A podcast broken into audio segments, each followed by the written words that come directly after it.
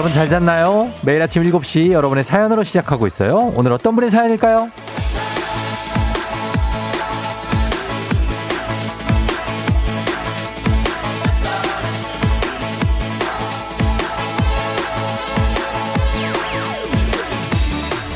성희황님, FM댕진 출연자 제작진 올 한 해 모두 수고 많이 하셨습니다.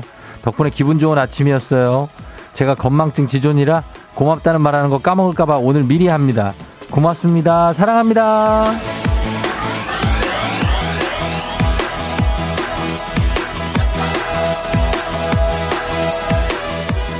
네, 올 한 해 뭐 고마운 사람 많죠. 어, 이른 아침에 매일 함께 해주는 안윤상 씨부터 범블리 김준범 기자, 또 매일 요일을 책임져주는 닥터패밀리 의사 선생님들, 최태성 선생님, 곽수산 씨, 배지 씨, 박태근 엑소, 어, 그리고 무엇보다 중요하고 감사한 여러분들, 여러분이 함께 해주셔서 이 아침이 외롭지 않았고, 우리 이충원 PD, 송지, 송지민 PD, 장승희, 류현이, 박정선 작가, 굉장히 어, 외롭지 않게 해줬습니다. 저도 올 한 해 정말 여러분께 고마웠습니다. 내년에도 정말 잘 부탁드리도록 하겠습니다. 수상 소감 아닙니다. 그냥 소감입니다. 12월 30일 목요일 당신의 모닝 파트너 조우종의 FM 대행진입니다. 12월 30일 목요일 KBS 쿨 FM 조우종의 FM 대행진 오늘 첫 곡 가호의 Running으로 시작했습니다. 네, 아, 여러분 잘 잤나요? 오늘의 오프닝 주인공은 황성희 님인데 지금 듣고 계시면 연락 주세요. 저희가 주식회사 홍진경에서 더 만두 보내 드릴게요. 예, 이렇게 감사합니다. 저희한테 고마움을 먼저 표시를 해 주시고 제가 먼저 해야 되는데 그쵸? 네. 1237님이 이불 속이 너무 좋은 연말권, 주말권 아침, 쫑디 오란에 고생 많았어요. 매일매일 잘 듣고 있어요. 애청자 이하영 씨. 하영 씨 감사하고요. 음, 5187님, 쫑디 1년 동안 출근길에 잘 듣고 있어요. 내년에도 좋은 음악 부탁드립니다. 아유, 그럼요. 네. 박혜림 씨는 내일이 지나면 또 다른 한 해의 시작. 나이 한 살을 더 먹는 게 뭔가 아쉽네요. 다들 그런데 어, 의식하지 말고 남지원 씨 올해 마지막 출근길이에요. 아직 깜깜한 하늘인데 내년에도 한 해 출근길 부탁드려요 하셨습니다. 정말 밤에 출근합니다. 밤에 그죠? 그래서 밤에 퇴근해. 어 그러니까 어, 올 한 해에 뭐 여러 가지 일이 있었고 그렇지만 전반적으로는 우리가 모두가 다 힘들었기 때문에 올 한 해 빨리 좀 보내고 좀 희망찬 내년이 찾아왔으면 하는 바람을 갖고 있습니다. 그렇죠? 다들 힘, 뭐 힘들었기 때문에 어, 뭐 이렇게 기분 좋았던 일이 많이 없었어요, 올해. 어, 아, 뭐 힘들다, 어, 어떻게 한다, 뭐 이런 얘기만 많아가지고, 음, 빨리 지나갔으면 좋겠습니다. 음, 다들 반갑고, 어, 여러분도 올 한 해 가장 감사한 분이 누군지 저희한테 보내주시면 저희가 감사한 마음을 담아서 별빛이 내린다. 샤랄라, 라. 저희가 별 보내드리도록 하겠습니다. 감사한 분, 가장 누가 감사했는지. 단문 50원 장문 100원의 문자 샵 8910으로 어플 콩 무료니까 여러분도 한번 보내봐 주세요. 저희가 별다방 커피 좀 쏘도록 하겠습니다. 예. 그리고, 어, 오늘은 날씨가 조금 추워진다고 그랬는데 어떤, 어떨지 모르겠습니다. 우리 뭐, 어, 우리 기상캐스터 분들도 참 고생 많으시죠. 예. 윤지수 씨를 비롯해서 송소진 씨, 강혜종 씨. 예. 굉장합니다. 정말. 어. 최영호 씨도 마, 뭐 말할 것도 없고, 예. 그래서, 어, 감사드리면서 오늘도 날씨 한번 어김없이 물어봅니다. 윤지수 씨, 날씨 전해주세요.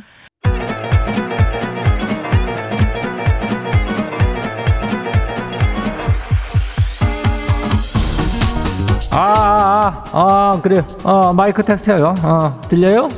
그래요. 행진이 이장인데요. 지금부터 행진이 주민 여러분들 소식 전해드리고 쇼. 행진이 단톡이요.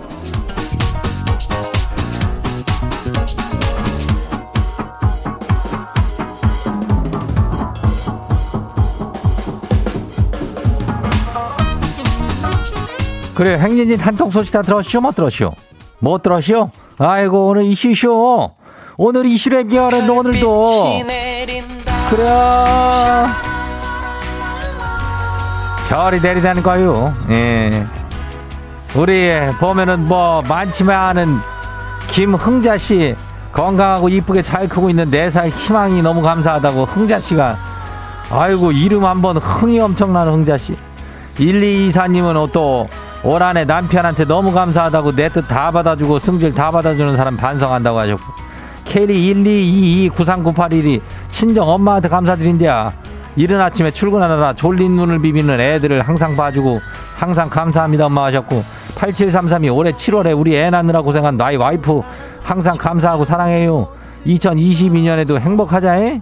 요런 사람들이요. 예, 이슈요, 이거. 우리 별들 다 내려요. 계속해서 한번 보내봐요. 우리 별을 계속 쏠 테니까. 자, 우리 행진이 단톡 한번 봐요.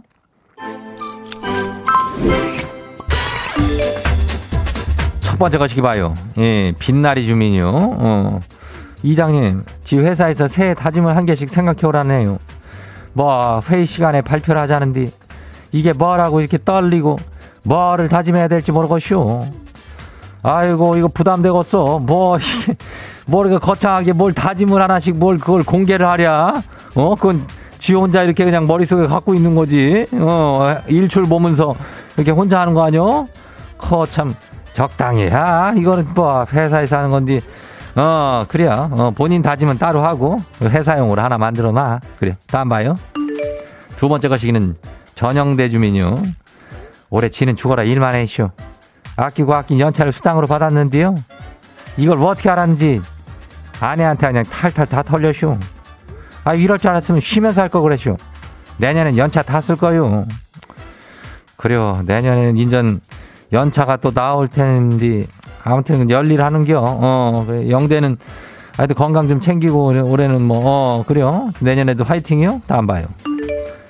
9 G 5 5 예, 이요. 어, 그리고 구요, 구. 예. 이장님, 오늘 연말권 강추위 기분요 아침 운동 패스 대신 이불 속에서 이장님이랑 함께 너무너무 좋네요. 어, 그래. 그래요. 뭐 문자가 즐거워 보여서 괜찮네. 어, 물결을 세 개씩 달고 연말권 강추위 운동 패스 그래도 좋네요.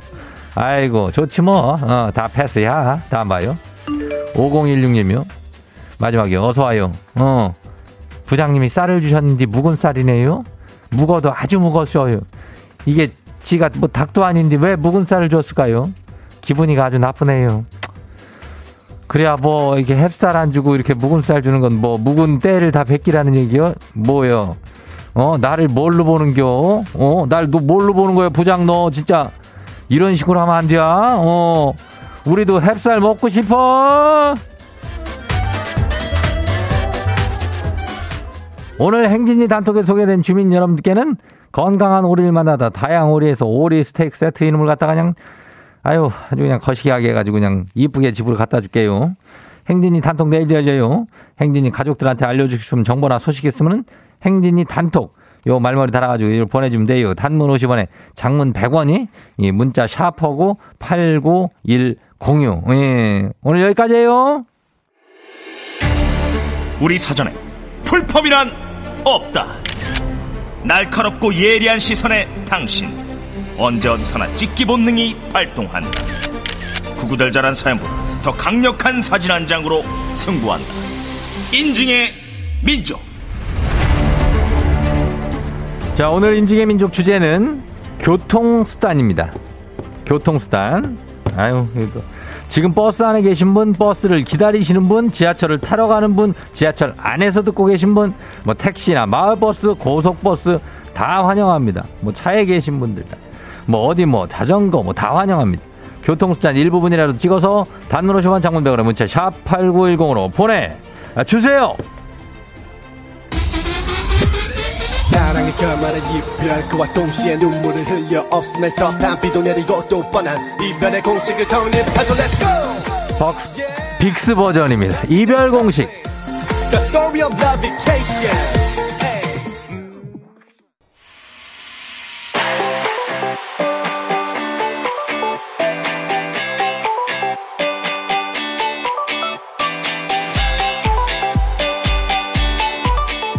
오늘 인증의 민족 교통수단 함께합니다. 교통수단. 자, 지금 어디서 어디까지 가는 몇 번 버스인지, 몇 호선 몇 번째 칸에서 듣고 계신지, 마을 버스 안에 몇 번, 몇 명 승객분이 지금 계시는지, 아니면 몇 번 버스를 기다리는 미어캣분인지, 뭐든 다 좋습니다. 교통수단을 이용드리는 분들, 인증사진, 50원 장문병원에 문자 샵 8910으로 보내주세요. 추첨을 통해서 선물 드려요. 주제 보내주신 5024님께는 한식의 새로운 품격 사홍원에서 제품 교환권 보내드릴게요. 자, 아, 보겠습니다. 우리 7587님. 7587님, 어, 핸들이네. 운전해서 회사 출근 중 밤 아니고 아침입니다. 알죠. 저도 요 시간, 요 밤일 때 출근하고 있으니까. 어, 그러니까. 아이고, 참, 앞에 차도 브레이크 등이 반짝거리고 있는데, 차들이 줄지어서 가고 있는 지금 이 시간입니다. 3946님, 서울역에서 무궁화호 타고 출근하고 있어요. 오늘은 사람이 많이 없네요. 방금 13분에 출발했습니다. 와, 기차를 타고 출근을 하는군요.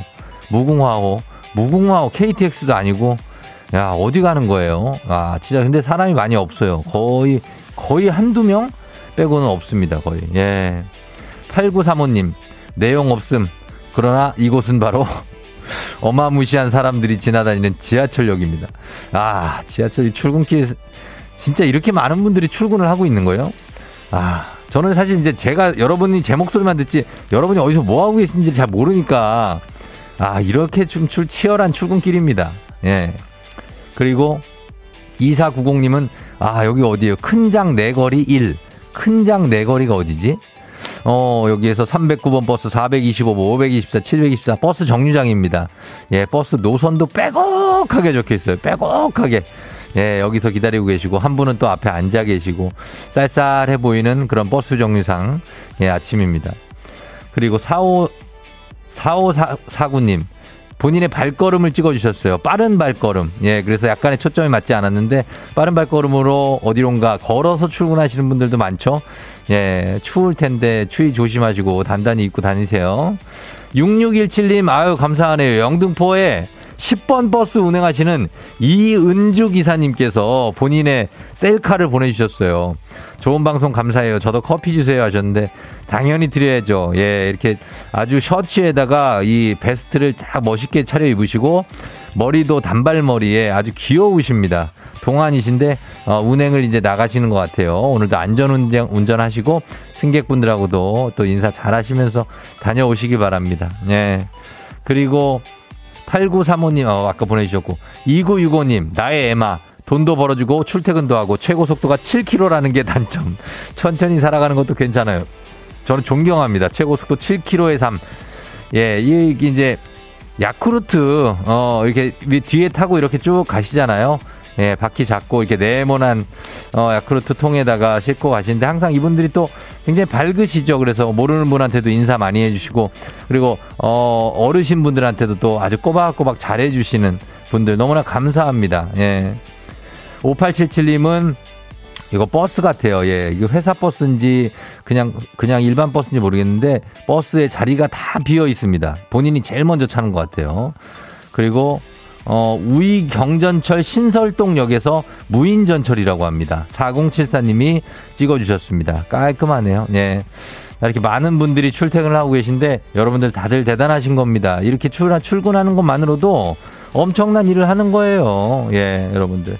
자, 오늘 인증의 민족 잘 받고요. 오늘 민족, 인증의 민족 주제도 추천받고 있습니다. 주제 채택되신 분들께도 선물 보내드릴게요. FM 대행진에서 드리는 선물입니다.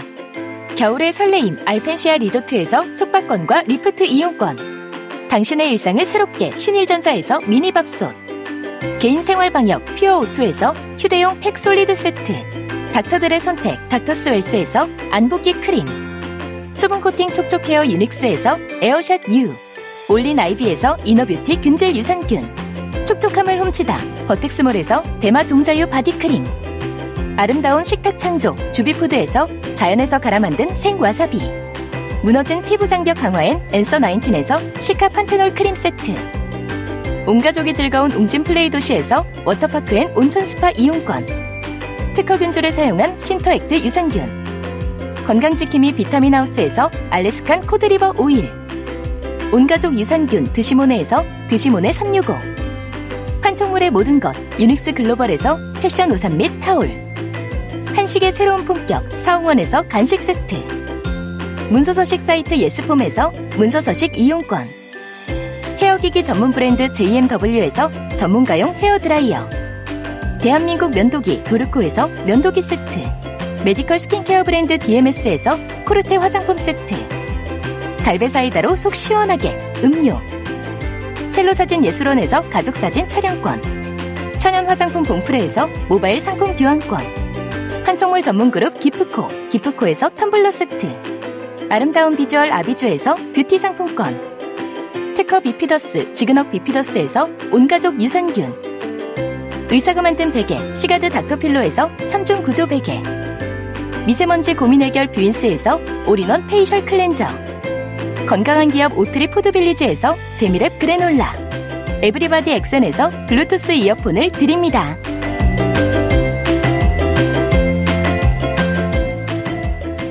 2007님 앞차는 신랑 뒤차는 저 우리 부부 오늘 방학이에요 야호 하시면서 앞차 찍어 보내셨는데 어 굉장히 미행하는 거 아니죠? 어 그래요 사이 좋아 보입니다. 5056님 힐링 출근길 인천대교 모두 파이팅 하세요 하셨습니다. 부옇게 해가 떠오르고 있습니다.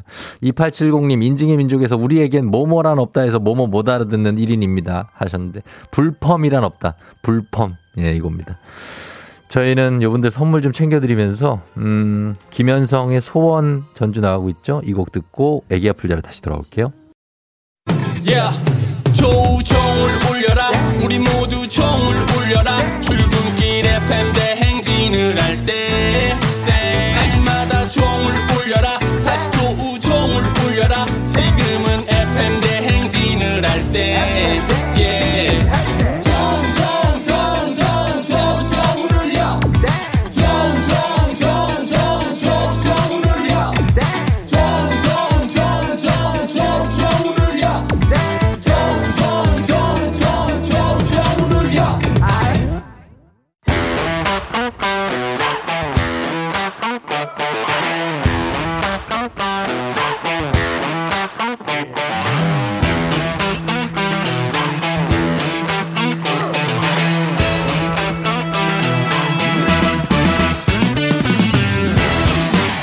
학연 지연만큼 사회를 좀 먹는 것이 없죠. 하지만 바로 지금 여기 FM 댕진에서만큼 예외입니다. 학연하고 지연의 몸과 마음을 기대어가는 코너.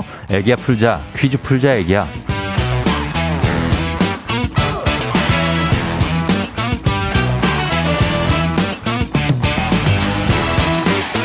학연 지연의 숟가락 살짝 얹어보는 코너입니다. 애기야 풀자 동네 퀴즈. 정관장의 새로운 inner care 화해락 이너제틱 스킨바디와 함께합니다. 자, 학교에 명예를 걸고 도전하는 참가자, 이 참가자와 같은 학교 혹은 같은 동네에서 학교를 나왔다면 바로 응원의 문자 보내주시면 됩니다. 학연 지원의 힘으로 문자 보내주신 분들께도 추첨을 통해서 선물 드리도록 하겠습니다. 자, 오늘 동네 스타가 탄생할지 대망신으로 마무리가 될지. 3200님 오늘 연결해 봅니다. 앞으로 36시간이 지나면 30대 진입이에요. 20대 마무리 쫑디랑 퀴즈 풀면서 하고 싶습니다. 걸어봅니다. 네. 30대 29세에서 네, 여보세요? 난이도 10만 원 상당의 선물을 거는 초등 문제, 난이도 중 12만 원 상당의 선물을 거는 중학교 문제, 난이도 상 15만 원 상당의 선물을 거는 고등학교 문제. 어떤 거 선택하시겠습니까? 저는 고등학교 문제로 하겠습니다. 고등학교 문제를 선택해 주셨습니다. 어느 고등학교 졸업하신 누구신가요? 어, 저는 고양시에 있는 화정고등학교 졸업한 29살 이재영이라고 합니다. 예, 이재영 씨. 네, 예, 29살 화정고등학교 졸업. 네. 아, 그래요. 반갑습니다. 어, 네, 안녕하세요. 예, 좀 놀랬나요? 어, 네, 어, 이렇게 될 예. 거라고 진짜 상상을 못 해가지고. 아, 그래요. 네. 어, 뭐 하고 있었어요? 저 이제 곧 있으면 근무 교대에서 기다리고 있었어요. 아, 근무 교대? 네. 어, 어떤 근무, 교대 근무예요? 저는 응. 편의점에서 일하고 있는데, 아, 네. 지금 이제 올 시간이 다 돼서. 네네네. 기다리고 있는 중에 이렇게 전화 어. 연결이 돼가지고 아, 그래요? 네. 어, 지금 뭐 바쁠 시간 아니에요? 괜찮아요? 아 이 시간대 손님 없어요. 아, 그래요? 네. 그러면 언제 손님이 많은데요? 어 저는 야간 근무여가지고 예, 야간에 좀 조용하죠? 네 보통 한 5시에서 6시 사이가 제일 많아요. 5시, 6시, 아, 오후. 아니 아니 오전이요. 오전 왜요? 그때 이제 저기 뭐 현장 나가시는 분들이 뭐 이것저것 좀 아. 많이 사가시거든요. 아, 예, 예, 예. 건설 현장 나가시는 분들. 어, 네네네. 그래, 막 주전부리 같은 거좀 이렇게 가져가시는구나. 어, 네 맞아요. 커피도 맞아요. 사 드시고. 네네네. 아, 그리고 조금 이게 이제 7시 반쯤 되면은 조금 그래도 한 여유가 있고. 어 확실히 요즘에 여유가 있죠. 네. 어, 편의점마다 조금 조금씩 다르겠죠, 뭐, 그쵸? 어 그렇죠. 네 지역마다 또 다르고 하니까요. 아, 그래요, 재영 씨. 하여튼 뭐, 서른 살 되려면 서른 여섯, 여섯 시간 남았다고. 아, 네, 맞아요. 네. 아이, 그거 서른 살 되면 좋죠, 뭐. 아, 예? 근데 이게 모르겠어요. 그냥 이게 뭔가, 그 래, 뭔가 좀 기분이 싱숭생숭해요? 어, 네 네. 아, 뭐 그럴 수 있어요. 진짜 그런 느낌 뭔지는 알 것 같아요. 어, 약간 네네. 뭔가 아, 뭔지는 모르겠지만 약간 좀 기분이 이상한 어 그런 거. 어, 네, 맞아요. 어, 네. 맞아요. 자, 저하고 그럼 퀴즈 풀면서 일단 29세의 마지막을 한번 같이 보내봐요. 네, 알겠습니다. 예, 자 문제 한번 내볼게요. 네. 네. 문제 드립니다. 고등학교 고등학교 2학년 경제 문제입니다. 협업은 생산 과정에서 다수의 노동자가 계획적으로 협력하는 노동 형태로 애덤 스미스는 핀의 제조 과정으로 협업의 효과를 서- 역설했습니다. 자, 여기서 문제. 지난 9월에 콜드플레이와 방탄소년단이 협업을 해서 발표한 노래의 제목은 무엇일까요? 객관식입니다. 보기 드립니다. 1번 My Love, 2번 My Universe, 3번 My Precious. 여보세요? 어, 네. 1번 My Love, 2번 My Universe, 3번 My Precious. 어, 어, 혹시 예? 힌트 없나요? 힌트요? 네. 어, 힌트요. 어, 요거 이제 일 끝나고 갈 때 타럭 타고 가는 거 아니에요? 아. 자, 뭘까요? 아, 그 Universe로 하겠습니다. 2번 My Universe요? 네네네네네. My Universe? 네. 정답입니다. 예. 아, 다행이네요. 오. 아, 나 1번부터 힌트 달라는 사람 또 오랜만에 만나네. 아, 어. 제가 사실 BTS를 잘 몰라가지고. 잘 몰라요? 네. BTS 모르는 사람이 어디 있어요, 우리나라에? 아, 그러니까 알기는 아는데 그런 뭐 어. 활동 이런 걸 잘 안 봐가지고. 아, 그런 것까지는 모르는 분들 많아요. 예. 그래가지고 좀, 어. 예. 그럼, 그럼, 그럼. 그럴 수 어, 있죠. 헷갈리, 헷갈렸던 것 같아요. 네. My precious. 이걸 줄 알았어요. 아, 그건 아닌데. 죄송합니다. 예. 아, 아닙니다. 네. 어, 그러니까. 그 우리 어. 이제 재영 씨는 그 직장은 어디에서 어디로 출근해요? 예? 아, 저는 이제 지금 편의점에서 계속 하고 있는데 이게 네. 어. 저희 부모님이랑 같이 하고 있는 거라서. 아, 아, 아. 그러면은 어, 뭐 어디예요? 네. 거기가 일산 고향이에요? 거기도? 아니, 저는 여기 경기도 여주에 있어요. 여주에? 네. 아유, 여주 알죠? 실륵사 잘 있어요? 실륵사. 아, 실력사에 유명하죠. 여주, 아, 여주에 계시구나. 여주 IC 근처예요? 아니요, 저는 그 음. 여주 좀 외곽 쪽에 있는데. 아, 외곽 쪽에. 그래요, 그래요. 네. 그럼 여주 분들도 많이 들으시니까 여주에서도 응원 좀 받아볼게요. 예, 여주 그리고 고양시 화정고등학교 네네. 고양 분들 화정 화정 쪽 계신 분들 많으니까 거기서 네. 응원 많이 올 것 같아요. 아, 네, 예. 좋습니다. 네. 그래요, 그래요. 자, 그러면 이제 두 번째 문제를 한번 넘어가 보겠습니다. 네. 자, 우리 사회 학연 지원 타파 외치지만 여기서만큼 학연 지원 중요합니다. 동네 친구랑 보너스 퀴즈. 지금 참여하고 계신 이재영 씨와 같은 동네 학교 출신들 응원 문자 보내주세요. 단문 50원 장문 100원의 정보 이용료들은 샵8910. 자, 응원의 힘입어 퀴즈에 성공하면 재영 씨께 획득한 기본 선물 15만원 상당의 유산균 얹어드리고요. 그리고 같은 동네 출신 청취자분들 모바일 커피 쿠폰 쫙 쏠 수 있습니다. 자, 이 문제 맞히셔야 돼요, 재영 씨. 네, 네, 좋습니다. 네. 준비되셨죠? 아, 네, 그럼요. 예, 아직 지금 손님 없죠? 지금? 아, 아마 네. 전화 끝날 때까지 안 올 것 같습니다. 그래요? 어, 다행이네. 그럼 풀겠습니다. 네. 자, 문제 드립니다. 고등학교 1학년 기술 가정 문제입니다. 이것은 미국 보건후생부의 산하기관으로 소비자 보호를 목적으로 만들어졌는데요. 미국 내에서 생산되는 식품과 의약품 그리고 수출품의 효능과 안전성을 주로 관리합니다. 의약품이나 식품 포장지에 붙어 있는 이 인증 마크 한 번쯤은 본 적이 있으실 텐데 이 기관은 무엇일까요? 미국입니다. 영어 알파벳이에요. 세 글자. 자. 아, 이거 FDA 아닌가요? FBI요? 아니, FDA요. FBI? 아니, FBI 아니고 CIA? F... 아니, 아니, FDA요. FDA요? 네네. 아, FDA 맞습니까? 어, 저는 100% 확신합니다. 100% FDA? 네. 정답입니다! 와! 아깝다. 아, 이것도 바로 맞히네. 아, 약간 미국 얘기하셨을 때 뭔가 예. 이거 어떻게 알았어요, 이거는? 그냥 요즘에 뉴스 이런 데서도 많이 아, 나오고 미 FDA 이런 거? 네네 예, 그래요. FDA. 바로 Food, 챘던 것 같아요. Food and Drug Administration입니다. 예. 아, 네, 그렇죠, 네. 그래요. 잘 맞추셨습니다. 뭐, 아. 이재영 씨는 전공이 뭐예요? 저 전공이요. 예. 저 정치 외교학과. 정외과? 네. 아, 그래. 정치에 관심이 많아요? 나중, 나중에 정치인 되는 거 아니죠?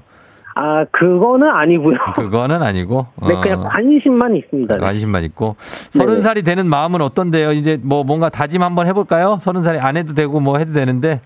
예. 아, 다짐이요? 어, 뭐 부담 갖지 말고. 아, 네. 이제. 뭘 이제 하고 싶은 곧, 거예요? 어. 이제 곧 있으면 이제 서른 살 됐는데, 응. 그냥 지금 조금 음. 제가 작년 9월부터 편의점을 했는데 제가 하루도 못 쉬고 매일 13시간씩 일을 해가지고 너무 힘들다. 네, 그렇죠 이게 어. 부모님하고 같이 하다 보니까 이게 어떻게 그렇게 됐는데 아니 부모님하고 하니까 좀 설렁설렁 해도 되지 않아요? 아이, 그래도 예. 부모님이 눈치 줘요?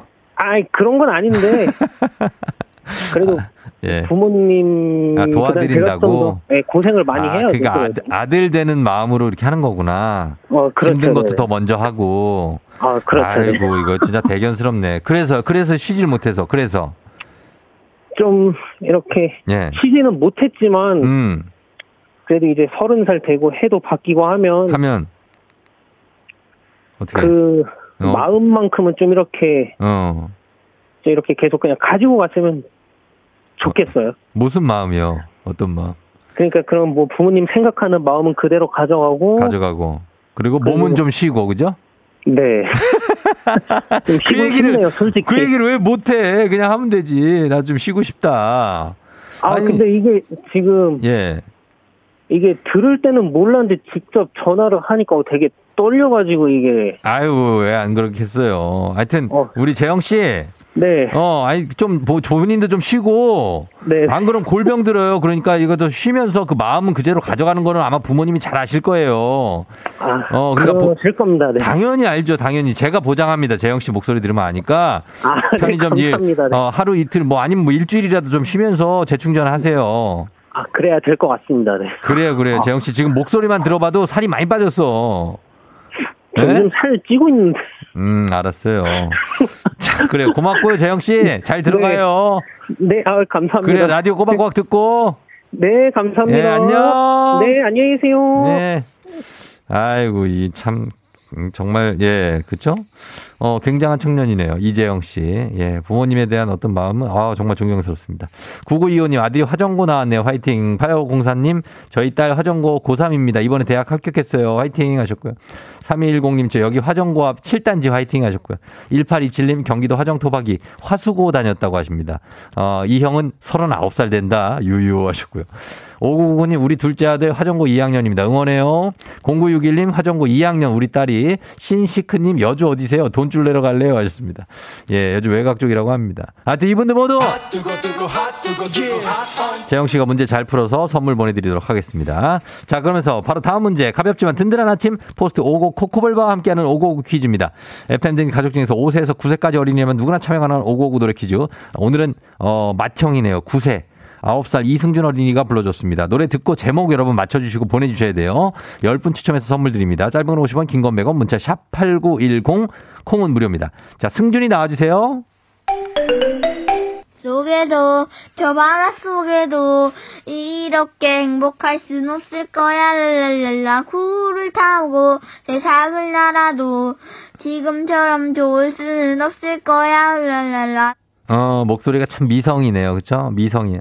어, 굉장한, 어, 아름다운 목소리를 가진 이 이승준 어린이. 이 노래 많이 들어보셨죠? 이거. 다시 한번 들어보도록 하겠습니다. 승준아.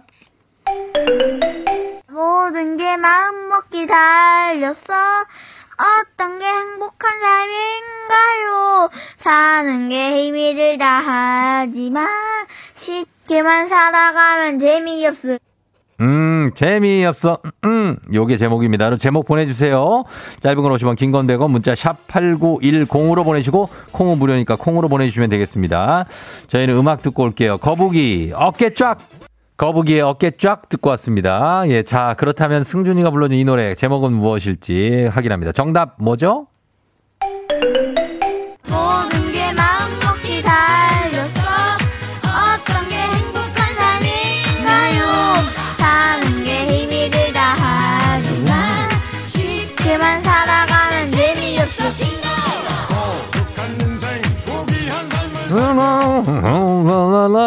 예, 6339님, 거북이 빙고 아침부터 신나네요. 1072님, 거북이 빙고 아침부터 텐션 좋아진다고 하셨습니다. 정말 텐션계의 최고 강자 거북이 아니겠습니까? 거북이. 정답은 거북이의 빙고였습니다. 오늘 선물 받으실 분들 명단 홈페이지 선곡표 게시판에서 확인하시면 되겠습니다. 오늘 오곡 노래 불러준 9세 이승준 어린이 고마워요. 잘 불러줬어요. 오곡 코코를 선물로 보내줄게요. 오곡, 오곡 노래 퀴즈의 주인공이 되고 싶은 5세에서 9세까지 어린이들 카카오 플러스 친구 조우종의 FM 댕진 친구 추가해 주시면 자세한 참여 방법 나와 있습니다. 많이 참여해 주세요.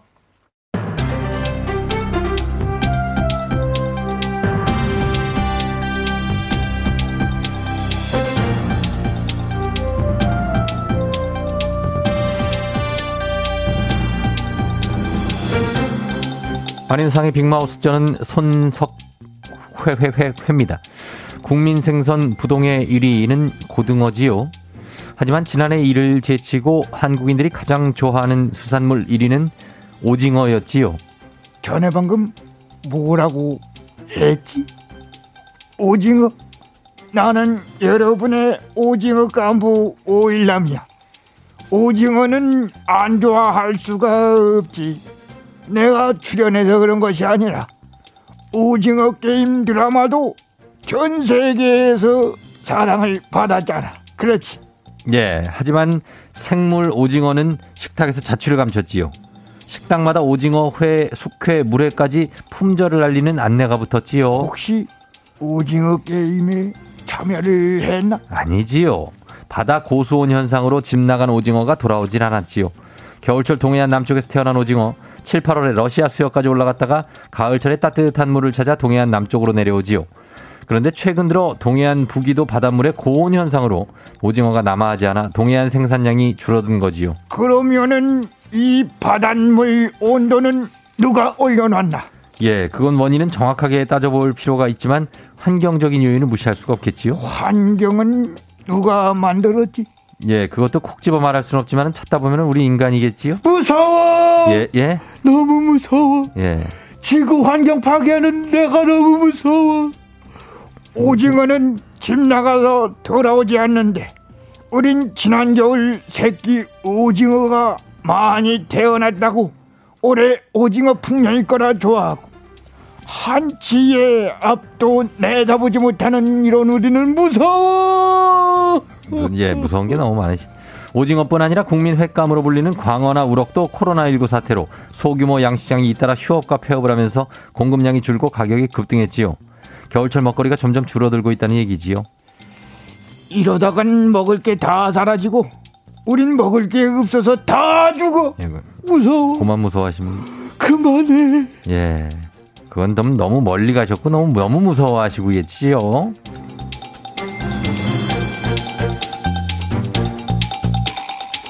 다음 소식입니다. 올해 7월 공휴일에 관한 법률이 제정되고 8월 관공서의 공휴일에 관한 규정이 일부 개정됐지요. 쉬는 국경일이 주말과 겹칠 때 대체 공휴일의 적용이 확대되는데요. 그래서 2022년 이민년 새해 첫날인 양력설 1월 1일 토요일이지요. 대체 공휴일에 대한 기대와 관심이 쏠리고 있지요. 누구인가?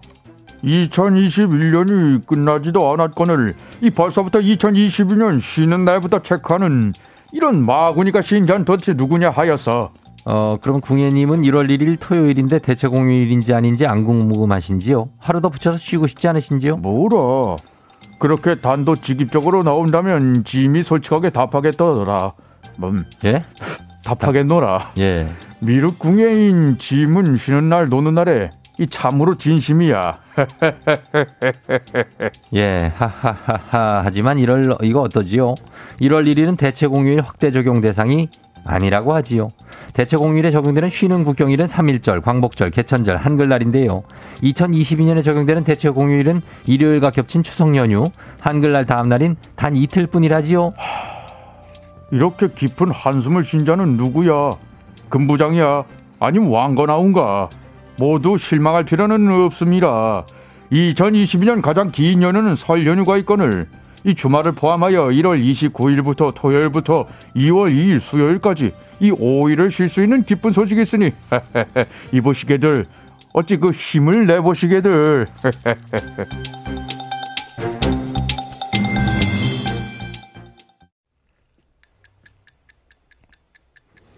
자, 오늘 2부 끝고 별의 12월 32일 전해드립니다. 예. 자, 오늘 마지막 기회 여러분, 내일 있을 FM댕진 연말 대상 시상식 공식 FM댕진 홈페이지와 인별그램에서 투표 진행 중이니까 아직 안 하신 분들 서둘러 투표해 주시면 좋겠습니다. 저희는 음악 듣고 8시 다시 올게요.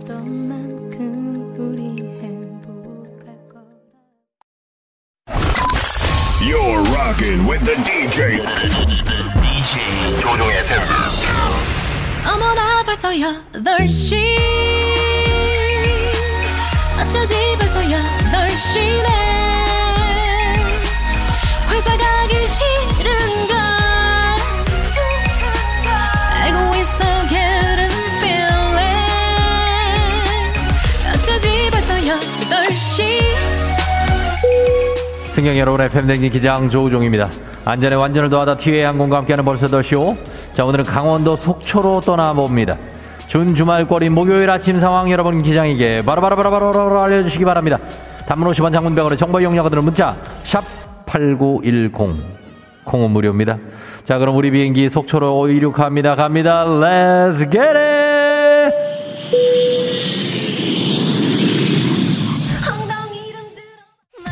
아, 아, 아, 아, 아, 아, 0016님. 일어나 스쿼트 20개 했더니 다리가 후두루두루거려요.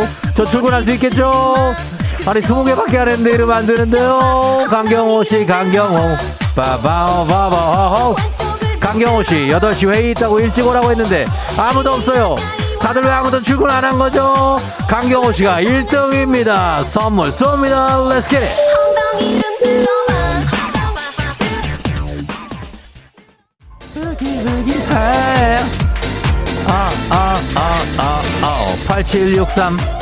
제가 투자한 미국 주식이 밤새 폭락했어요. 아침도 안 넘어가요. 요, 요, 요, 요, 요, 요, 요. 아침을 먹으면 안 되죠. 아껴야 됩니다. 아껴야 돼. 당분간 아껴 쓰겠습니다. 올라갈 때까지는 우리는 아끼겠습니다. 겨울이님, 겨울이님, 어제 웬일로 아내가 애들도 안 재우고 늦게까지 TV를 보더라고요.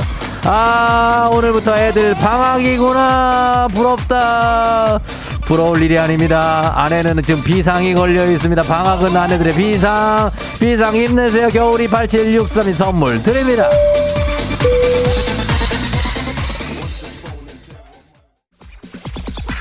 아, 너무너무 예쁘다고 해서 너를 떠올리며 거절했지 이번 한번 아 예. 이용성해요 이병남씨. 오늘 종무식과 동시에 내일 첫째 휴가 전체 휴가를 주시네요. 주말권 돌림 맞지요? 아싸 아싸 아싸 맞습니다. 9308님 쫑디님 버스에서 기사님도 듣고 있는데 너무 추워요. 얘기 좀 해주세요. 721번 버스. 추워요. 발 시려요. 721번 버스. 슬쩍 히터 좀 더 올려주시길 바라면서 선물 드립니다. Let's get it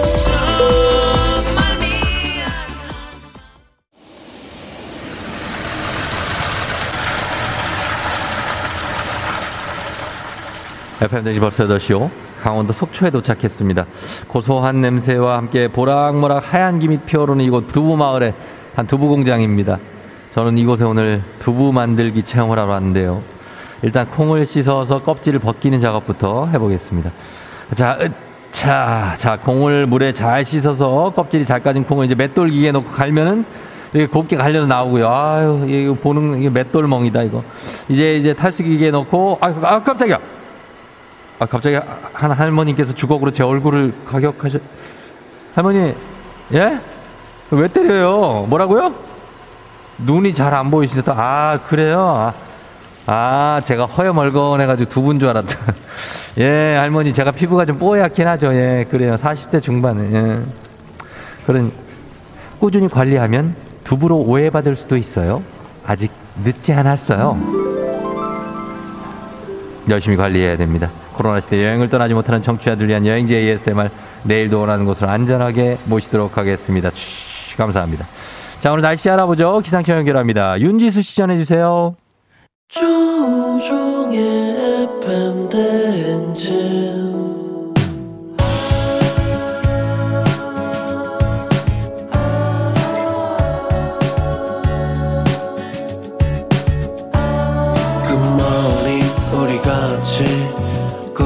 꿈꾸며자 행진 서로의 이야기를 나누며 꽃을 피워봐요 조종의 FM 대행진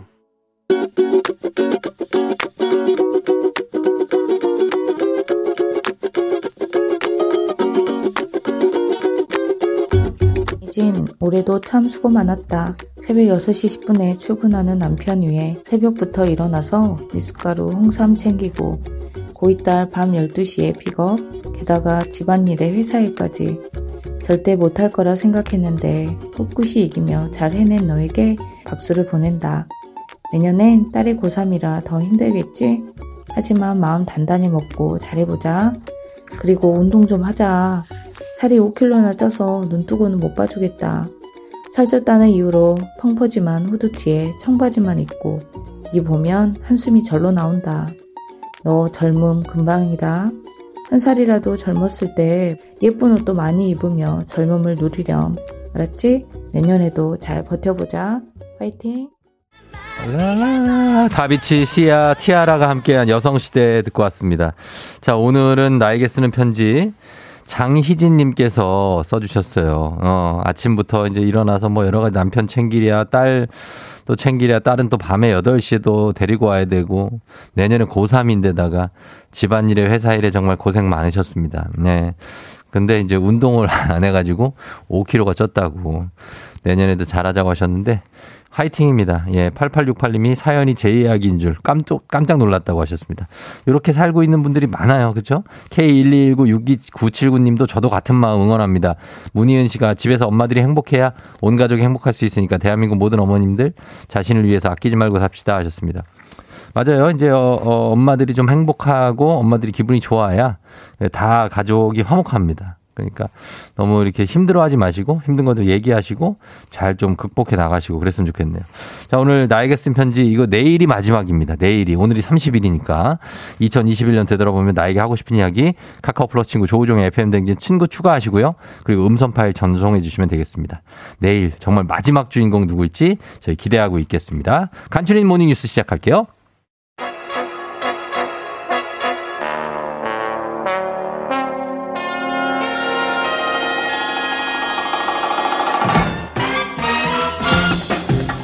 간추린 모닝 뉴스 오늘은 KBS 서영민 귀요미 기자와 함께 합니다. 아, 오늘 오랜만에 봬요. 네, 안녕하세요. 그래요. 네. 요즘 뭐 이게 이 초등학생 두 네. 명그 육아하시느라고 네. 어 이거 아침에 막 동분서주 하시고 그죠? 저기 뭐 범블리 기자께서 네. 한 번씩 이렇게 이른바 땜빵 네. 해달라고 하시는데 네네. 해드릴 수가 없어요. 그러네. 아이들 네. 저 출근이 아니고 뭐지? 학 네. 등교. 네. 어, 등원해야 되고 그런데 네. 애들 어때 방학했습니까? 방학했습니다. 아, 언제부터예요, 네. 방학이? 방학이 이번 주부터 방학이고요. 서울시 안에서도 학교마다 조금씩 다르더라고요. 어. 예, 코로나 예. 때문에 좀 쉬고 그런 것들 때문에 그런 것 음, 같은데 네. 방학해서 해서 오늘은, 오늘은. 돌봄 교실만 가면 돼서 아하. 초2, 초3이니까 예, 예.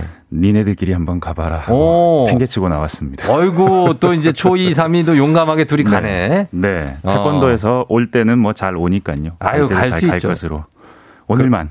아유, 이라고 양해해 괜찮습니다. 저, 저 초등학교 1학년 때 네. 버스 타고 다녔어요. 학교를. 저 초등학교 때 시외 네. 버스 타고 병원 다녔던 기억이 있습니다. 우리는 어떻게 이렇게 그렇게 살았죠? 네. 초등학교 1학년 때 저 매일 버스 타고 다녔거든요. 네. 지금 과보호 같다는 생각을 한 번씩 하다가도 어. 이런 말 하면 꼰대가 된다라는 생각으로 아, 근데 열심히 애들이. 다 할 줄 아는데. 아무튼 알겠습니다. 자, 우리 오늘은, 어, 저, 우리 계속해서 뭐, 우리 코로나 기사가 첫 번째 기사인데, 오미크론 바이러스 하루 확진자가 일단 100명, 100명까지 늘었습니다. 네, 109명. 누적으로는 500명이 넘었고요. 이 네. 숫자가 내일부터는 크게 늘 가능성이 있습니다. 어, 왜요? 지금까지는 오미크론인지 아닌지 확인하는데 시간이 많이 걸렸는데 네. 오늘부터는 3, 4시간 안에 확인할 수 있게 되는 PCR 검사 음. 도입되기 때문입니다. 음. 아직은 지금은 전체 확진자 1에서 2% 수준인데 예. 확인이 빨리 되면 아마도 더 빨리 늘 겁니다. 늘 것이다. 예, 오미크론. 오미크론이 근데 다행인 것은 아주 그렇게 심한 그 겨- 중증 환자가 많이 맞습니다. 있진 않아서. 지금 전 세계에서 다 공통으로 확인되는데 이게 감기로 가는 과정이 아니냐, 어. 약해지는 과정이 아니냐 하는데 일단은 일단. 해외에서 입국하는 사람이 10명에서 6명 오미크론 확진자 중에 아하. 그러니까 국내 확진보다는 해외에서 오는 사람이 많은 건데 예, 예. 그래서 지금 11개 아프리카 국가 입국 금지 음. 2월 초까지 연장하고 예, 예. 싱가포르 여기 여행 안전 권역이었죠. 그렇죠. 여기서 항공편 신규 판매하는 것도 한시 중단한답니다. 아, 여기도 굉장히 안, 못 가네요. 네. 그러면. 네. 다만 오미크론도 네. 델타보다 훨씬 빨리 퍼지기 때문에 음. 한꺼번에 확진자가 폭증하면 네. 그거 똑같은 거거든요. 뭐 중환자율이 반 절반이어도 두배 네. 빠르게 퍼지면 음. 입원 병상 수의 입장에서는 똑같거든요. 예. 그래서 이거 확산 안 되게 빠르게 확산되지 않게 조심해야 합니다. 그래요. 근데 이제 전반적으로는 뭐 어쨌든 확진자가 감소세에 접어든 건 맞죠? 네, 어제 숫자를 보면 약간 의미가 있는 것들을 짚어드리자면 네. 5천 명대였는데 수요일 기준으로 확진자가 5천 명대였던 건 4주 만이었고 어. 오늘도 5천 명 초반이거든요. 예, 4천 예. 명에서 살짝 넘은 네네.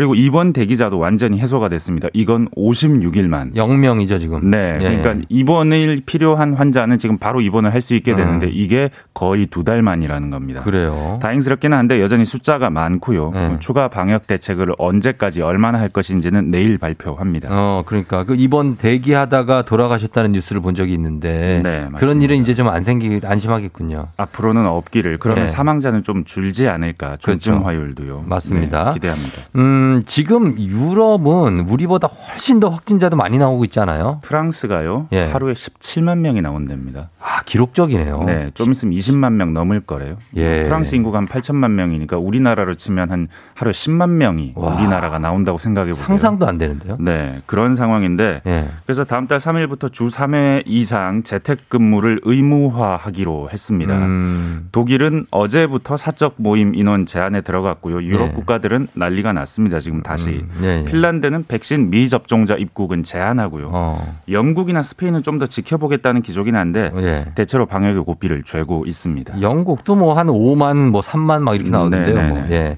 맞습니다. 그런 상황입니다. 그리고 저 중국의 시안 이것도 굉장히 중국의 굉장히 큰 도시인데 여기 네. 봉쇄가 아주 살벌하게 됐다고요. 1,300만 인구인데요. 예. 중국은 봉쇄를 하면 유럽처럼 하지 않거든요. 아예 봉쇄하죠. 전 세계 그 어떤 나라도 하지 않는 예. 차도 다니지 마.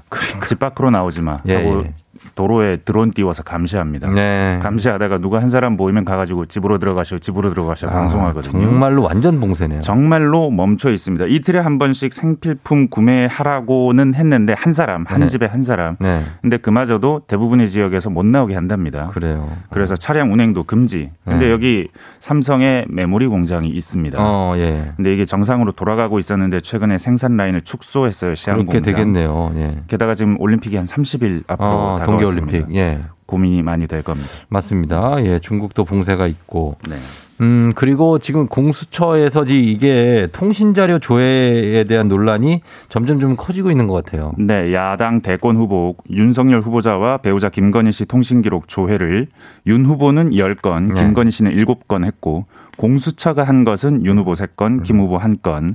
윤 후보는 불법 사찰이다 하고 네. 주장하고 나섰습니다. 예, 예. 이게 고발 사주 의혹 관련 피의자로 입건된 9월 9일 전후로 조회를 한 거니까 음. 김 씨는 10월이고요. 예. 공수처 통신 조회 확인된 국민의힘 의원도 되게 많더라고요. 예, 예. 전체 의원의 80%. 어. 그런데 이 이거 어떻습니까? 이거 조회하고 이러는 게 네. 법적으로 가능한 겁니까? 이게 뭐 법적으로 불법적인 일을 한 것은 아닐 테고 통신 자료 조회는 또 네. 통화 내용 조회 이런 거나 감청 이런 것과는? 다릅니다. 예. 이름, 주소, 전화번호, 가입일 정보 이거를 확인하는 겁니다. 예. 그래서 민주당은 검찰 출신인 윤 후보가 음. 이 통신 조회가 뭔지 알면서도 이걸 불법 사찰이라고 주장한다. 음. 옳지 않다 하는 주장을 반론을 펼치고는 있고요. 예. 통화 내역이나 내용, 위치 정보 제공받는 건 아니고 공수처는 적법 절차에 따른 수사 활동이라고는 말했습니다. 어. 하지만 논란은 점점 커지고 있습니다. 그렇죠. 아무튼 이 사실만으로도 좀 네. 논란은 커질 수 있죠. 네, 맞습니다. 예, 예, 그렇습니다. 그렇게 됐고 그리고 지금 이거는 볼게요. KBS가 지금 일본 사도광산 보도를 계속하고 있는데 일본이 유네스코 세계유산으로 등재하려고 하는데 이 광산이 조선인 강제 동원이 있었던 광산이라서 맞습니다. 어 요거 이 근데 일본은 요거를 쓱 빼고 지금 추진을 하고 있다고요. 네, 도쿄 특파원들, KBS 특파원들의 보도인데 네네. 이게 지금 명분은 에도 시대 전통적인 금 생산 공정이 가치가 있다 이런 명분으로 추진하고 있습니다. 네. 근데 2007년도부터 추진을 했는데 최초 제안서 내용은 다릅니다. 음. 광업의 근대화가 급속히 진행돼서 동아시아 광산 개발에도 기여했다면서 음. 조선인 강제동원 근대 시설물, 조선인 기숙사 터에 지어진 구치소 건물도 등재를 했고요. 네.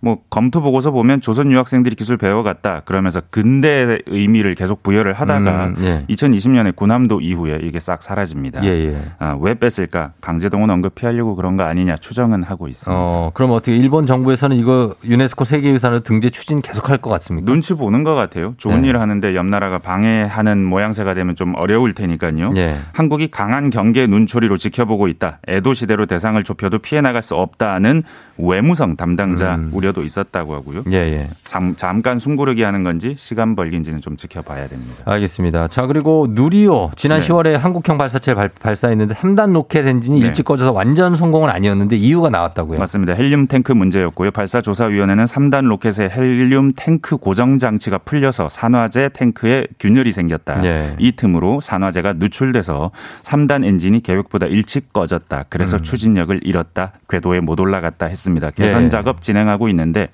2차 발사가 5월이거든요. 네네. 요 일정에 영향은 안 줬으면 좋겠습니다. 그럼요. 계속 시도해 봐야 되겠습니다. 네. 자, 지금까지 서영민 기자와 함께 했습니다. 고맙습니다. 감사합니다. 네.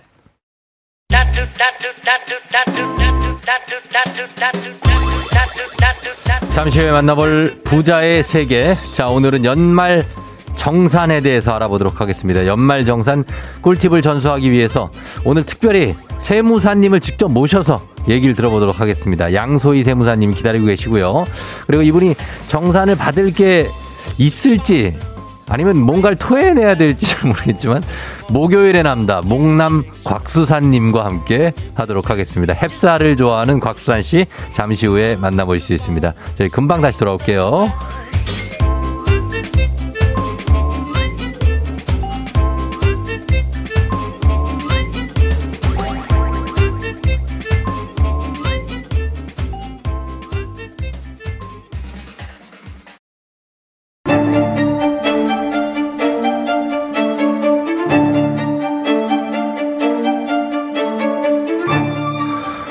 나는 가계부를 쓰는 남자.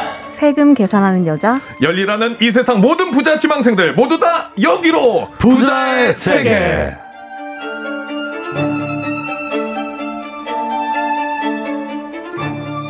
부자의 세계. 자, 오늘 연말 맞아서 연말 정산에 대해서 알아보도록 하겠습니다. 여기서 우리 수산이가 하고 싶은 거 다 해도 되는 SSC 승랜더스 장례 아나운서 곽수산 씨 어서 오세요. 안녕하세요 산이산이 곽수산입니다 수산물이 왔어 왔어 곽수산이. 네. 예, 여기에 요즘 광고 안 하더라고요. 요즘 이제 그래. 끝났나 봐요. 대한민국 수산대전이 끝난 게 확실합니다. 아 그것마저 빠지면 어떡하죠 우리라도 해야 돼. 아 우리라도 어, 해야 돼요 우리라 자체적으로 우리가 삐지를 만들어서. 제가 쓱 가져옵니다 그럼요, 그럼요. 네. 예. 자, 그리고 연말정산이라는 막막한 숙제를 받은 우리의 구원자 양소희 세무사님 어서 오세요. 안녕하세요. 세무사 양소희입니다. 예, 어, 세무사님 진짜 어떻게 세무사님이 됐어요? 그러게 말이에요. 그게 좀 신기하지 않아? 되게 어린 분 같은데 네. 세무사 하면 우리가 되게 되게 뭔가 좀 어렵잖아. 인자하시고 경험 네. 많으시고 그렇지. 네. 저는 예전 동대문 세무서장님 막 이런 분들 막 생각나고. 제가 결혼식 사회 받으렸거든요. 따님 결혼식. 어, 그래서 막 세무사님은 되게 다 나이 좀 있으신 분 생각하는데 되게 젊으시고 그러신 것 같아요. 인사 좀 부탁드릴게요. 네, 안녕하세요. 저 세무사 양소희라고 하고요. 네. 어, 저는 그래도 보기보다 좀 연세가 좀 있습니다. 어, 아, 그래, 그래 요? 네. 어, 올해- 20대 같아 보이는데. 아, 저 내년에 8년 차고요. 내년에 8순이시라고요? 8학년 몇 반인가요? 아, 너무 막말을 했나?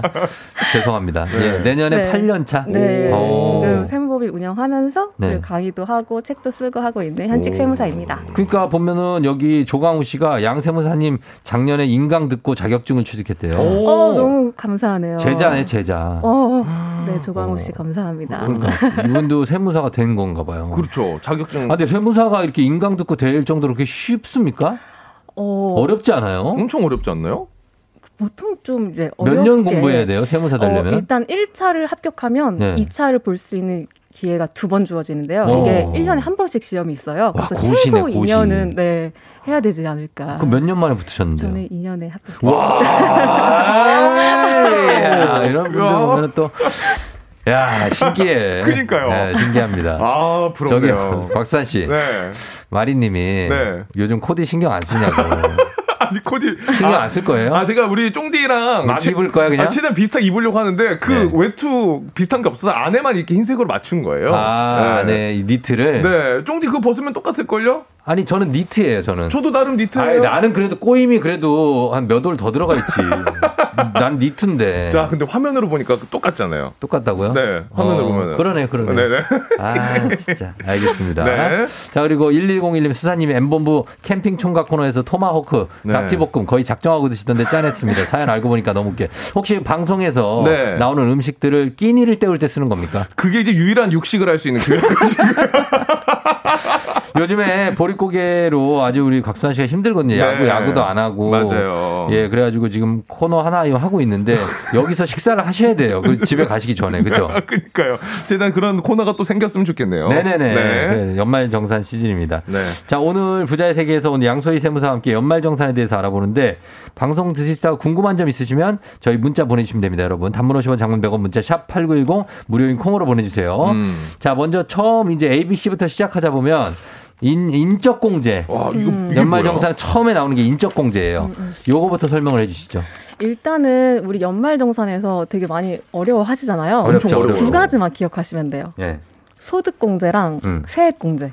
어. 어려우시죠? 네. 언어 자체가. 소득공제, 세액공제. 일단 공제라는 뜻이요 빼준다라는 뜻이거든요. 네. 공제. 일단 예, 부- 연말정산이 예. 왜 하는지 혹시 알고 계시나요? 연말 정산? 연말 정산은 이제 왜 응. 그 받은 내가 세금 낸 것 중에 너무 많이 낸 거가 있을 수 있어요. 어. 필요 이상으로. 네. 그럼 그걸 돌려받는 거지. 어, 어. 맞죠? 훌륭하십니다. 아니 저는 직장 생활을 제가 15년 했는데 어, 그러시구나. 역시. 예, 예. 네. 네. 맞아요. 그래서 이제 정확한 세금을 구해가지고 네네. 그거를 이제 덜 받은 거는 덜 낸 거는 네. 더 내고 어. 그렇게 정산을 하는 과정인데요. 정산이죠, 정산. 정확한 세금을 계산할 때 소득을 많이 발생했으면 네. 세금도 그만큼 많아지겠죠. 많이, 네. 네, 그래서 소득 공제는요 소득 금액 자체를 줄여주는 효과를 주는 거고요. 음. 그 다음에 그렇게 구해진 세액을 더 줄여주는 게 네. 세액 공제가 되는 거예요. 어. 그래서 지금 물어보신 인적 공제는요 네. 소득 금액 자체를 줄여주는 공제가 되겠습니다. 어. 그럼 제가 인적 공제에 뭐 예를 들어 가족 같은 게 있으면 네네. 부양 가족이 있으면 공제되죠. 네, 네, 맞습니다. 아, 그 개념이에요? 그거. 사람에 대해서 공제해준다라는 게 인적 공제이거든요. 네. 말씀하신 것처럼 부양 가족이 많을수록 세금을 더 깎아주겠다라는 어. 뜻이 되는 거예요. 예, 예. 그래서 본인과 부양 가족 수에 따라서 네. 한 명당 150만 원의 소득 공제를 어. 받을 수 있는 거예요. 그래서 음. 예를 들어서 4인 가족이다. 네. 그러면 600만 원의 소득 오. 금액 줄어들게 되는 거죠. 그럼 제가 600만 원을 덜 번 걸로 해주겠다는 어, 거예요? 네, 맞습니다. 아. 그러면 세금을 소득세가 줄어들지. 네. 오. 그렇죠. 그렇지만 예. 요건이 있어요. 요건이? 뭐예요? 네, 나이 요건이랑 소득 요건이 있거든요. 어. 나이 요건은 굉장히 간단해요. 네.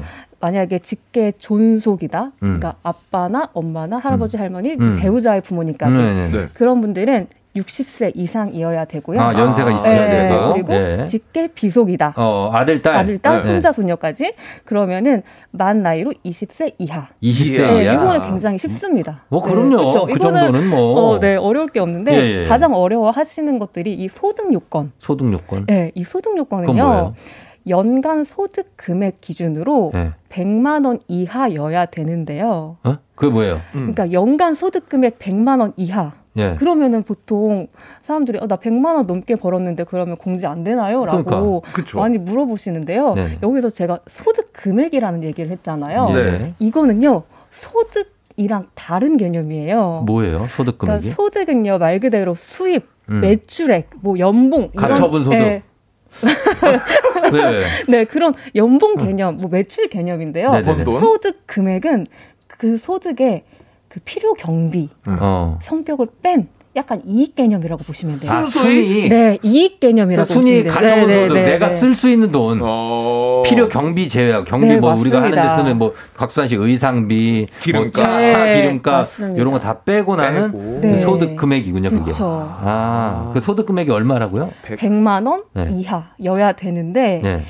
여기서 만약에 근로소득만 있으신 분들은 네. 총 급여의 기준으로 500만 원 이하의 기준을 적용받아요. 네. 그러니까 근로소득만 있으면 500만 원. 500만 원. 네. 근로소득만 500만 원 1년에 그렇죠. 1년 기준입니다. 어. 1년에. 그러니까 네. 500만 원까지 공제를 해주고 그 이상은 안 해준다는 거예요. 어, 그 말은 아니고요. 예. 그러니까 소득 금액 기준으로 100만 원 이하여야 소득 요건을 충족하는 거예요. 어. 어, 그래야지 그 나의 부양 가족으로 공제를 받을 수 있는 인정을 거예요. 받아서. 네, 네. 소득이 없으니까 공제를 해주겠다. 아. 네, 그런 뜻이 되겠습니다. 어우. 아, 그 가족이. 가족이. 네, 그러니까 나의 아이, 부양 그렇지. 가족. 아, 나 이제 이해되네. 네, 네. 그거 당연한 거죠. 가족이 소득이 많으면 없어요. 나보다 막 혹시나 많거나 많- 꽤 있으면 그분들을 우리 인적 공제해 줄 필요가 없죠. 그렇죠. 네. 근데 맞습니다. 가족이 네. 거의 이제 부모님이나 하시는 분들은 이제 은퇴하셨으니까 음. 그분들을 부자양 가족 편, 편제에 넣으면 이제 공제를 해 주죠. 그리고 그, 그 아들, 딸도 사실 그 학생 때 그 돈을 벌 수가 없으니까 거의 된다고 거의 볼수 있지 된다고 않을까요? 알죠. 네. 그렇죠. 근데 그렇죠. 또 간혹 가다가 우리 뭐 어린 친구들 엄마보다 더 많이 버는 친구들 있거든요. 뭐, 뭐 주식 투자했어요? 유튜버, 그렇죠. 유튜버. 어, 너튜버. 네. 아. 그분들은 오히려 엄마 아빠를 부양하기 때문에 극소수 아니에요, 극소수. 극소수죠, 그렇죠. 네, 그렇죠. 그런 네. 분들 빼고 이제 부양 가족은 인적 공제는 우리가 꼭 넣어야 되는 항목이고 공제되는 액수도 굉장히 큽니다. 네, 한 그렇죠? 명당 150만 원. 자, 근데 이게 조금씩 개정이 되잖아요. 이 네네. 연말 정산이. 그래갖고 항상 우리가 가면은 행정반에 가 물어보거든요. 제일 잘 아시니까. 맞아요, 맞아요. 네. 어떻게 달라집니까, 올해는 좀? 가장 어, 많은 분들이 관심 갖는 게 소- 신용카드 소득 공제예요. 어, 그쵸, 그쵸. 중요하죠. 여기서 이제 또 혜택이 늘어났는데요. 네. 어, 워낙 요즘에 자영업자분들이 많이 어렵다 어렵죠. 보니까 네. 소비를 많이 해라라는 어. 것을 이제 어, 혜택을 주는 게 있어요. 네. 그래서 올해 사용한 그 네. 카드 금액이 네. 작년 대비 늘어났으면 음. 그 늘어난 것에 대해서 10% 추가로 소득공제율을 적용을 해줍니다. 어. 네.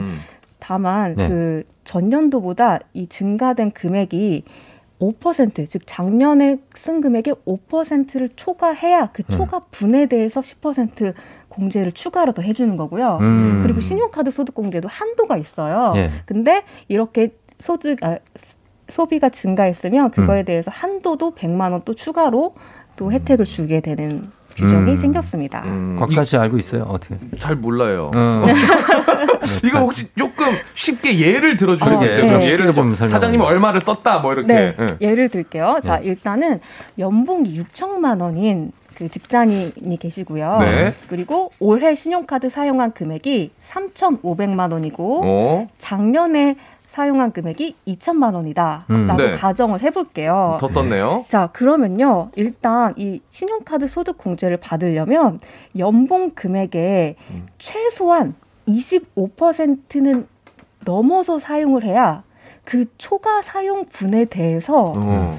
어, 공제율을 적용을 해주는 어, 거예요. 좀 예를 들어 예를 들어서 지금 예를 지금 자꾸 설명으로 하지 마시고 지금 연봉이 얼마라고 들어서. 했죠? 연봉이 네. 6천만 원이라고 네, 했죠. 6천인데. 그러면 적어도 거기 네. 6천만 원에 25%. 그러니까 1,500만 원은 써야? 신용카드를 써야 어. 그 1,500만 원 넘어가는 거에 대해서 공제율을 적용해 주는 거예요. 아, 최소한 1,500 이상은 써야 된다. 쓰라고. 네, 맞습니다. 예, 예. 그거, 그것도 안 쓰면 어떻게 공제를 해 줍니까? 그렇죠. 아, 그래서 지금 네. 이분 같은 경우에 신용카드 소득 공제 얼마를 받을 수 있는지 얼마 받을 수 같이 있어요? 보면요. 예. 첫 번째로 이 쓴 금액이 올해 쓴 금액이 3,500만 원이잖아요. 네. 네. 거기서 이제 최소 사용해야 되는 금액이 아까 1,500만 1,500. 원이었죠. 그러면 그 초과분이 2천만 원이 되죠. 네. 그 2천만 원에 신용카드 소득 따라가고 있어? 따라, 따라가고 있어요. 따라가고 있죠. 나 좀 전에 네. 놓쳤, 좀 전에 놓쳤어. 아, 전 방금 따라가고 알았어. 있어요. 가. 너, 너라도 가. 제가 일단 어, 가볼게요. 나, 나는 여기 있을게. 나 뭐, 먼저 가. 잠깐 휴게소에 어, 계세요.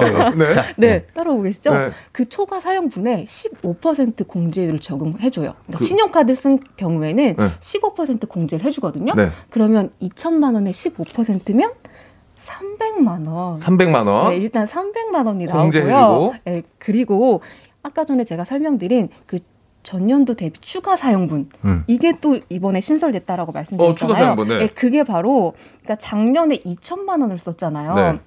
그럼 2천만 원에 5% 음. 100만 원이죠. 100만 원. 네, 그 100만 원을 초과해서 쓴 금액. 그러니까 올해 3,500만 원을 썼고 네. 작년도에 2천만 원을 썼잖아요. 네. 그럼 1,500만 원을 더 썼잖아요. 그렇죠. 근데 2천만 원에 5% 100만 원 그걸 빼서 빼서. 1,500만 원 마이너스 100만 원 해서 음. 140만 원에 10%를 추가 공제를 해주는 거예요. 조금 복잡해요. 수산이 도착했니? 어, 저 지금 나는 국도- 중간에 졸음 쉼터, 졸음 쉼터에 잠깐 쉬고 있어. 저 지금 네. 국- 잠깐 국도로 빠졌어요. 국도- 국도로 빠졌어요. 좀 빠지지. 이게 네. 상당히 많이, 네, 좀 복잡한 말이 어려워요. 말이 어. 어려워서. 어쨌든 예. 추가로 사용한 부분에 대해서 또 혜택이 늘어났다라고 이해를 해주시면 아, 혜택이 네, 늘어났다. 어. 아, 저는 근데 궁금한 게 네. 개인적으로는 이 신용카드 지금 사용했을 때잖아요. 체크카드는 안 되나요? 아 체크 카드는요 어, 공제율이 더 올라가요. 아, 오히려 올라가요? 네, 지금 음. 방금 신용카드가 15%였는데요. 네. 체크 카드 현금 영수증은요 30% 오. 공제율을 적용받는 거예요. 허일구 씨가 난 틀렸어. 먼저 가. 먼저 가. 에이, 하셨고. 아, 1610님이 이분은 신용카드 사용 금액이 연봉을 넘었대요. 어. 이거 어떻게 이건 많이 공제돼요? 그럼 좀 많이 공제는 되시겠는데. 근데 네. 공제는 파산을 하겠는데. 그러니까요. 공제는 되는데 파산할 것. 어떻게 되신 거지? 저기 세무사님 이거 그러면 이거 쉽게 어 이렇게 돈을 많이 써서 네, 네. 세금 공제 받는 게 돈 버는 겁니까? 아니면 아예 절약을 해서 그 범위 안에 안 들어가는 게 절- 어, 돈 버는 겁니까? 음. 제가 보기에는 네. 굳이 이 공제를 받기 위해서 불필요한 소비까지 할 필요는 전혀 없다. 아. 나는 이주의예요. 아, 어, 굳이. 괜히 이거 체크카드, 신용카드 사용액 맞춰서 공제 받으려고 야 이것도 사고 저것도 사고 맞춰야 돼 금액 음. 왜냐면 이거보다는 어차피 한도가 있거든요. 어, 네, 공제 한도가 있기 때문에. 그냥 아껴 쓰는 게 사실 더 네, 맞죠. 그렇죠. 어, 더 많이. 남겠죠? 네. 이거는 진짜 세무사님께서 얘기하시는 거니까 음. 사실 꿀팁입니다. 한 번에 합격하신 세무사님이. 어? 2년 만에. 그렇지. 네, 예, 능력 얼마. 예를 들어 백화점에서 얼마 채워야 뭐 상품 주고 그러잖아요. 네네네. 그걸 채우려고 의미 없는 거 사는 거는 저는 반대라는 거죠. 아, 맞아요, 맞아요. 예, 네. 일단 그렇고 그다음에 또 어, 여기 공제되는 항목이 굉장히 많잖아요. 여러분 놓치시는 게 있을 수 있는데 그것도 좀 설명을 해 주시죠. 음, 어떤 게 있을까요? 수 있는 것 중에 예를 들면 렌즈 구입비. 음, 어, 그런 어, 것도 돼요? 돼요. 렌즈 네, 구입비. 렌즈 구입비, 뭐 안경 구입비 어, 이런 안경. 것들 다 공제가 다 가능한데요. 내몸 건강하고 관련이 있는 거잖아요. 아. 어. 요거는 합해서 50만 원까지 공제가 돼요. 네. 그런데 이게 원래 종전에는 별도로 안경점에 가서 그 영수증을 받았어야 받아와야 돼. 되거든요. 맞아요. 좀 저도 그랬어요. 그런데 작년부터는 이게 간소화 서비스에 반영이 돼가지고 아. 따로 챙기지 않으셔도 지금은 가능합니다. 잘 됐다. 그럼 어떻게 되나요? 어, 간소화 서비스에 다 반영이 돼서 거기 홈세. 홈택스에 가면 네. 거기 다 떠 있어요. 아, 근데 이거 저거 제외죠. 칼라 렌즈. 네 미용 목적으로 칼라 렌즈 제외가. 됩니다. 어떻게 어떻게 이렇게 잘 알아요? 나 렌즈 끼니까. 그러면 컬러 렌즈 미용 목적으로 한 거는 제외고 건강 목적으로 아. 시력 보정을 위해 쓴 거. 요것만 공제를 해 해줍니다. 아, 그 신기하네요. 네, 오. 그런 거 있고. 그리고 이제 애들 키우시는 분들은 네네. 교육비, 학원비, 교재비 음. 이런 거 공제에 굉장히 관심 많거든요. 네, 맞아요. 네. 이게 이제 취약 전이냐, 취약 후냐에 따라서 이제 좀 범위가 살짝 달라지는데요. 네. 일단은 그 취약 후에 뭐 후. 초중고 어. 대학생은요 다 네. 학교 등록금 다 되고요 다뭐 되고. 급식비 되고 교복 구입비 다 되고요 네. 어 그런데 사교육비는 네. 네, 불가능합니다 어. 그래서- 아, 이제 좀 잘 들리네요. 음. 마이크를 좀 옆에 대고. 아, 그러시구나. 제가 라디오가 처음이어서. 아. 그런데 미취학 아동 같은 경우에는요, 네. 뭐 어린이집 되고요, 급식비 되고, 그리고 여기서 특이한 거는 그 사교육비 있잖아요. 음. 뭐 예를 들어서 학원비? 어, 태권도 학원이나 네. 미술 학원, 피, 피아노 학원 이런 네. 것들도 취약 전이라면 공제가 가능합니다. 어, 공제되고. 전이라면. 그리고 이런 거 있잖아요. 예를 들어서 맞벌이를 해요. 네네. 근데 둘 중에 이제 예를 들면 부양 가족이 애가 있어. 음, 애를 어 애를 부양 가족에 넣어야 되는데 음. 나한테 넣을지 아니면 당신한테 넣을지를 결정을 음, 해야 되는데 그쵸. 이건 어떻게 소득이 높은 사람한테 주는 게 좋은가요? 아니면 어떤 선택을 해야 되나요? 일단 소득이 많이 나와서 좀 세율 구간을 높은 구간을 적용받는 사람에게 다 이제 공제를 해주는 게 그게 조금 더 낫겠죠? 유리하겠죠. 음. 네, 그렇지 그렇지만 중복으로 공제를 하면 안 된다는 중복 점. 공제가 안 돼요. 네. 아이들을 다 할 수 없어요. 한 아니 명- 할수 있는데 네. 아 엄마나 아빠 한 명만 할 수 있어. 한 맞벌이면. 명만. 아. 네, 한 명만 할 수 있어. 그런 것들, 아, 요거, 아, 요거 잘 물어봐야 되는데, 저희가 음악 한 곡 듣고 와서, 여러분, 아, 광고, 광고 듣고 와서 여러분들 질문도 좀 살펴보도록 하겠습니다. 연말정산 워낙에 뭐 궁금한 게 많으니까. 네. 광고 듣고 올게요. 자, 아닙니다. 아직은 어, FM 대행주권입니다. 자, 우리가 일단은 곽수사 씨 방금 물어본 거, 월세. 네. 월세 이거 연말 정산 됩니까? 그러니까요. 네, 가능합니다. 월세 낸 것에 대해서 네. 세액 공제를 받으실 수가 있어요. 네. 네, 1년간 한도 750만 원 한도로 음, 어, 10%를 음. 월세 세액 공제로 아예 세액 금액 자체를 줄여주는 거죠. 네. 네, 공제를 받을 수가 있습니다. 됨- 이것도 홈, 홈택스에 떠요? 이거는 따로 본인이 챙기셔야 되는데요. 챙겨야 돼요, 제가 챙겨야 챙겨야 될 서류 정리해 드릴게요. 세. 개인데요. 예. 첫 번째는 월세 계약서 사본, 어, 두 번째는 월세 이체 내역, 네. 마지막으로 등본. 어. 네, 요거 세 개를 따로 챙기셔가지고 네. 제출을 해주셔야 됩니다. 어디다 제출을 해? 회사에다 제출하시면 돼요. 아, 회사에다가. 회사에. 그렇죠. 그거 다 엑셀로 데이터베이스 저장해갖고. 그러니까요. 어, 내면 돼요. 그거 어 떻게 USB로 내요? 어, USB 내셔도 되고 메일로. 출력하셔도 되, 예, 어. 편하신 대로 출력해도 되고. 이메일로 뭐 양이 많을 수 네. 있으니까. 와, 자취 10년 했는데 한 번을 못 했네요. 아유. 네, 월세 그렇게 많이 냈는데. 이거 소급 안 됩니까? 소급 됩니다. 아, 된- 돼요? 네. 아, 이거 봐 다행이네. 되잖아. 네. 소급 다 돼요. 자, 그 다음에 윤영순 씨가 주택 대출금, 아파트 관리비도 소득 공제 되냐고. 음. 어, 아파트 관리비는 일단 소득 공제는 어렵고요. 네. 어, 주택 대출금 같은 경우에는 음. 어, 소득 공제 가능합니다. 주택 대출금은 네, 가능해요? 네, 가능합니다. 어, 아파트 관리비는 이제 아파트 쪽에서 뭘 하나 보죠. 그죠? 요거는 사실 우리 네. 신용카드 소득공제에서 제외가 되는 부분인데 네. 이거는 그 매출 양성화를 목 적으로 하는 게 원래 신용카드 소득공제인데 네. 이런 관리비 같은 경우에는 그 네. 취지에 맞지 않기 때문에 아. 네, 제외 어, 대상이 그래. 됩니다. 아파트 관리비 매달 올라가는데 왜 이거 안 해줘요? 그러게 말이에요. 아니, 진짜 매달 올라, 관리비가. 아, 그래요? 예, 예. 어. 하여튼 그렇습니다. 그리고 9247님은 회사에 알리고 싶지 않은 게 있어서 음. 연말 정산 패스하고 5월에 종합소득세 신고 때 할 때 바로 해도 되냐고. 어, 네, 이러신 분들 굉장히 많은데요. 네. 내가 의료비라든지 뭐 교육비라든지 회사에 알리고 싶지 않은 게 있을 수가 있잖아요. 있죠, 있죠. 그러면요, 제출하지 마세요. 어. 제출하지 마시고 5월 달에 별도로 어, 종합소득세 신고를 따로 하시면 되겠습니다. 아. 근데 그러면요, 세무사님, 그 네. 연말정산 그 행정 쪽에서 네. 자료 제출하셔야 돼요. 왜 아직 안 하세요? 계속 종용하면 어떡합니까? 아, 회사 내에서요? 네. 네, 이거 내셔야 돼요. 끝까지 안 내시면 됩니다. 그런 게 있어야 돼요. 어. 회사원들이 네. 내라면 그냥 다 내잖아요. 음. 근데 안 내도 되잖아요. 사실상 내가 종소세 신고할 때 5월에 그냥 해도 되는 거예요, 사실. 음. 이런 여유가 있는 법적인 여유가 있는데 음. 너무 회사원들이 어 이거 해야 되나 보다 너도 나도. 그렇죠. 예. 안 그러고 더 챙겨서 나중에 해도 됩니다. 저는 회사에 이렇게 직장인분들이 내신다는 것도 오늘 처음 알았어요. 저기요. 네. 어, 그거는 이제 A고 A. A? A B C D의 A. 아 그래요? 그럼요. 기본 중에 기본? 여- 이- 이걸 내야 돼요. 그러니까요. 어, 그렇죠. 시즌이에요. 그리고 어 김서연 씨가 아빠 아빠가 군인연금을 받고 계신데 인적 공제 어렵냐고. 어, 이 연금액을 얼마나 받으셨는지에 따라 다르고 네. 그리고 언제 불입한 연금 금액인지에 따라서 다릅니다. 그래서 음. 군인연금 같은 경우에는 공적 연금이거든요. 그렇죠. 예. 그래서 이거는 2002년 이후의 불입분에 대해서는 좀 과세가 되는데 그거에 대해서 전체적으로 네.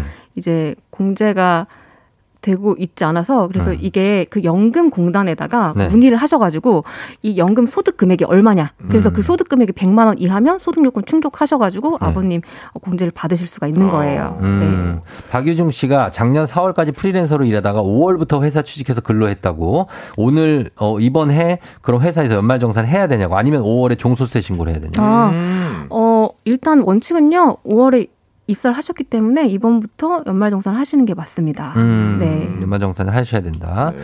그리고 8642님은 부모님을 부양하다가 내년 초에 결혼 예정이래요. 아우. 1월에 결혼이래요. 네. 이 경우에 부모님 부양소득 연말정산 인정받을 수 있냐? 아 일단 부양가족은요 12월 31일 말일 기준으로 판단을 하기 때문에 네. 아직 가능. 그 결혼을 아직 안 하셨잖아요. 내년에 결혼을 하시잖아요. 네. 그러니까 그거는 내후년에 어. 공제를 받으실 수가 있겠네요. 음, 아, 내후년에 네, 네. 받을 수 있다. 아. 아, 지금은 못, 못 받아요? 부모님 부양하고 있다. 어, 그 정말 혼인 신고를 그러면 빨리 지금 네, 네. 내일 모레까지 하시면 될 것 같습니다. 네. 아? 네. 어. 어, 어, 그래요? 부모님이랑 같이 살아도 안 돼요? 부모님을 부양하시다가 네. 어 지금 아 내년 지금 결혼 부모님을 부양하고 있는데 음. 그럼 지금은 연말 정산을 받을 수 있잖아요. 아 지금 부양하고 계시면 가능하죠. 네. 네, 네, 네. 그렇죠. 네, 맞습니다. 어, 그래요. 아, 세무사님이 잠깐 네. 휴게소 들렸다 오셨네요. 세무사님 이제 라디오 처음이시라 적응하시는 중. 어, 그래요. 자, 5502님이 안녕하세요. 올해 1월 11월에 아파서 입원했었는데 음. 입원 병원비 공제되냐고.